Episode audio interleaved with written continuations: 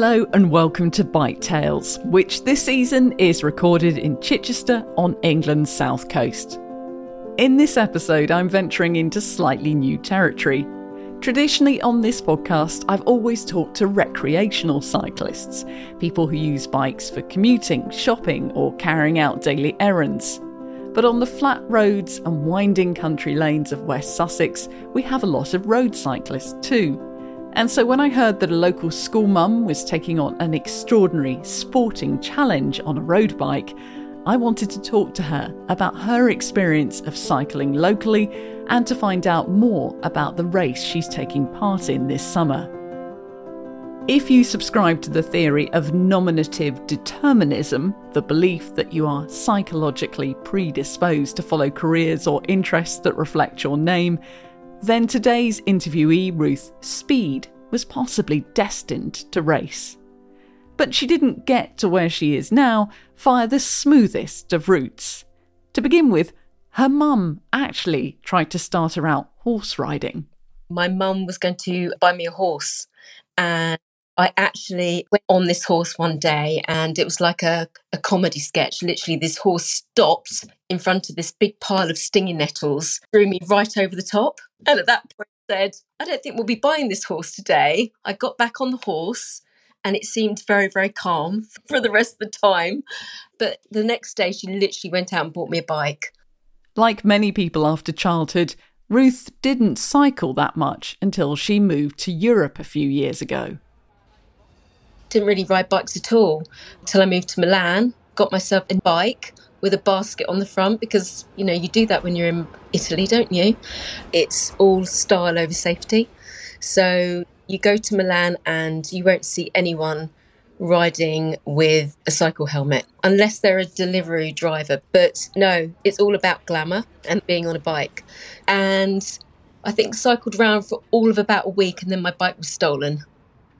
Things were not looking good for Ruth and bicycles. But as you will discover later in this episode, she's not the type to give up easily. When she returned to the UK with her husband, she bought another bike. I think I bought another bike and it was some really, really heavy bike, not carbon fibre now, like these days. And it just got shoved in the garage. And I hadn't really cycled until this year. While that heavy bike was sitting unloved in Ruth's garage, her life changed in ways that she couldn't have foreseen. Last year, my husband, well, obviously now my ex husband, my passed away. And it's been a pretty difficult year. It was a massive shock to myself and the children, but it really does clarify a lot of things and it makes you not want to wait to do stuff. You can go one way or the other. Maybe just you end up finding something negative. Me, I've always turned to fitness and exercise to give me my positive energy, make me feel good about myself. As you may have picked up, cycling hasn't been Ruth's natural sport. Running was actually more her thing, but for some reason, when she was looking for a challenge, running wasn't the thing that was calling to her. I've always run, I've enjoyed running, but I would go out sort of half an hour, 40 minutes at a time, and I'd never do more than 10K. And people used to say to me, Oh, why don't you do like the marathon, the London Marathon? And it never really excited me. It never gave me, oh, yeah, wow, that would be amazing. That would be really something.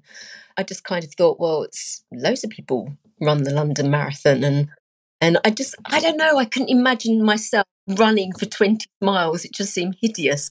But inspiration was around the corner for Ruth. She has a new partner now, and he's been cycling seriously since he was 14. Last summer, he took on a cycling challenge he'd done several times before. L'Etape du Tour de France is a grueling race for amateur cyclists that takes place over one stage of the Tour de France, generally the most difficult one. I saw him do the Etape and I just thought, this is amazing. Typically, it's the hardest stage, which is interesting.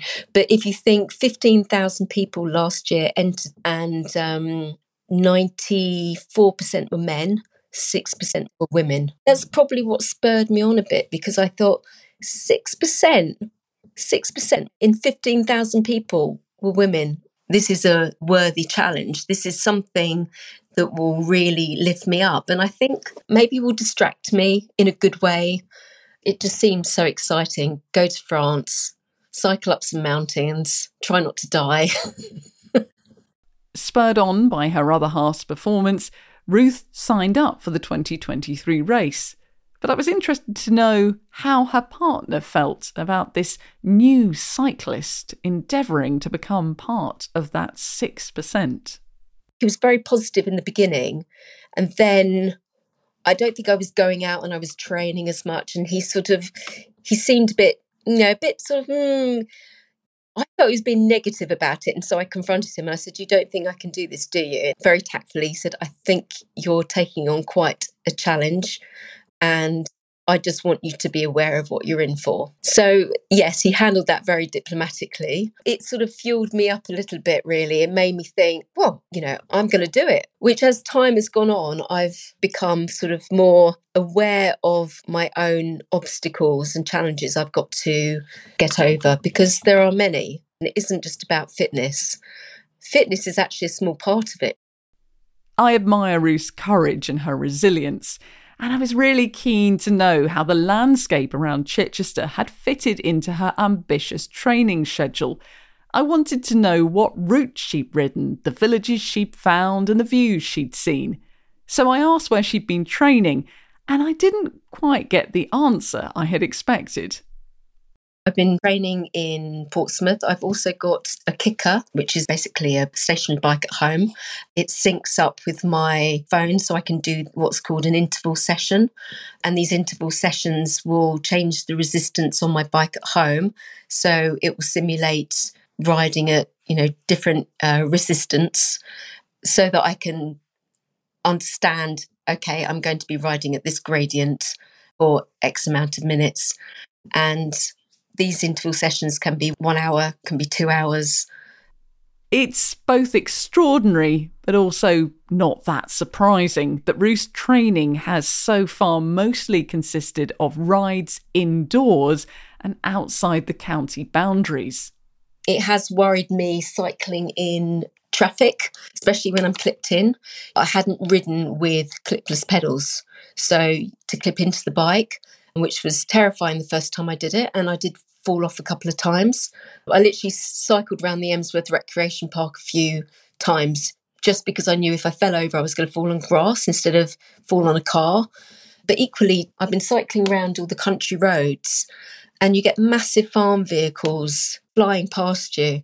And it's quite terrifying, actually.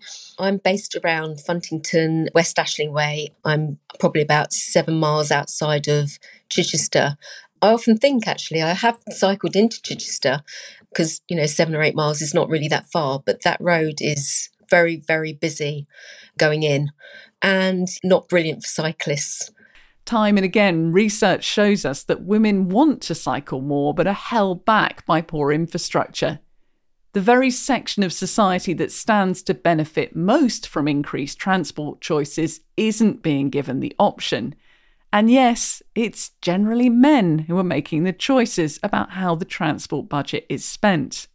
It's easy to see why there's such a huge gap in numbers between women and men entering the Etape. As Ruth said, fitness itself is only part of it.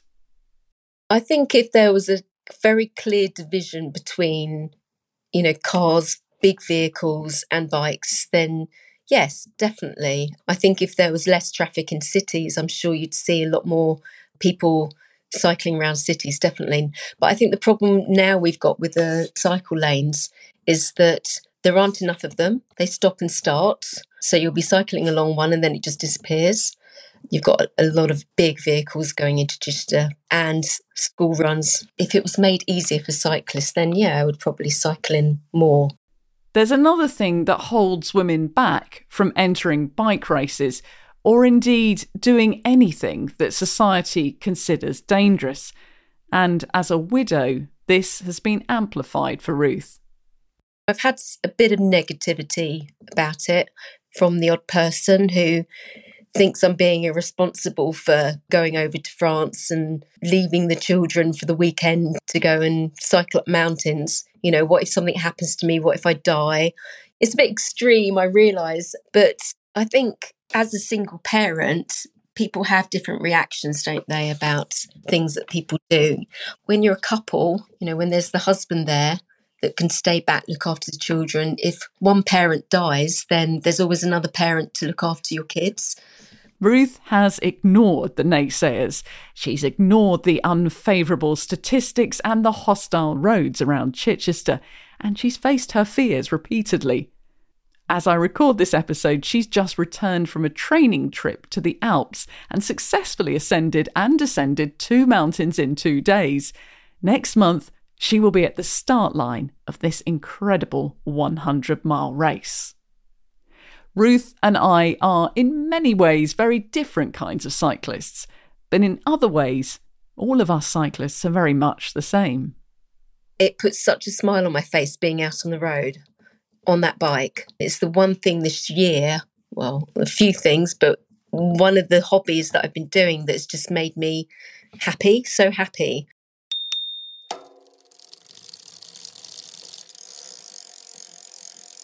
Next time on Bike Tales, I go full circle as I find a Brit who has just returned from Canada looking for a place to live with cycling potential. We've been driving around literally for getting on for a year now. Deal breaker for me is you have got to be able to ride. So we came to Chichester. We've never been there before.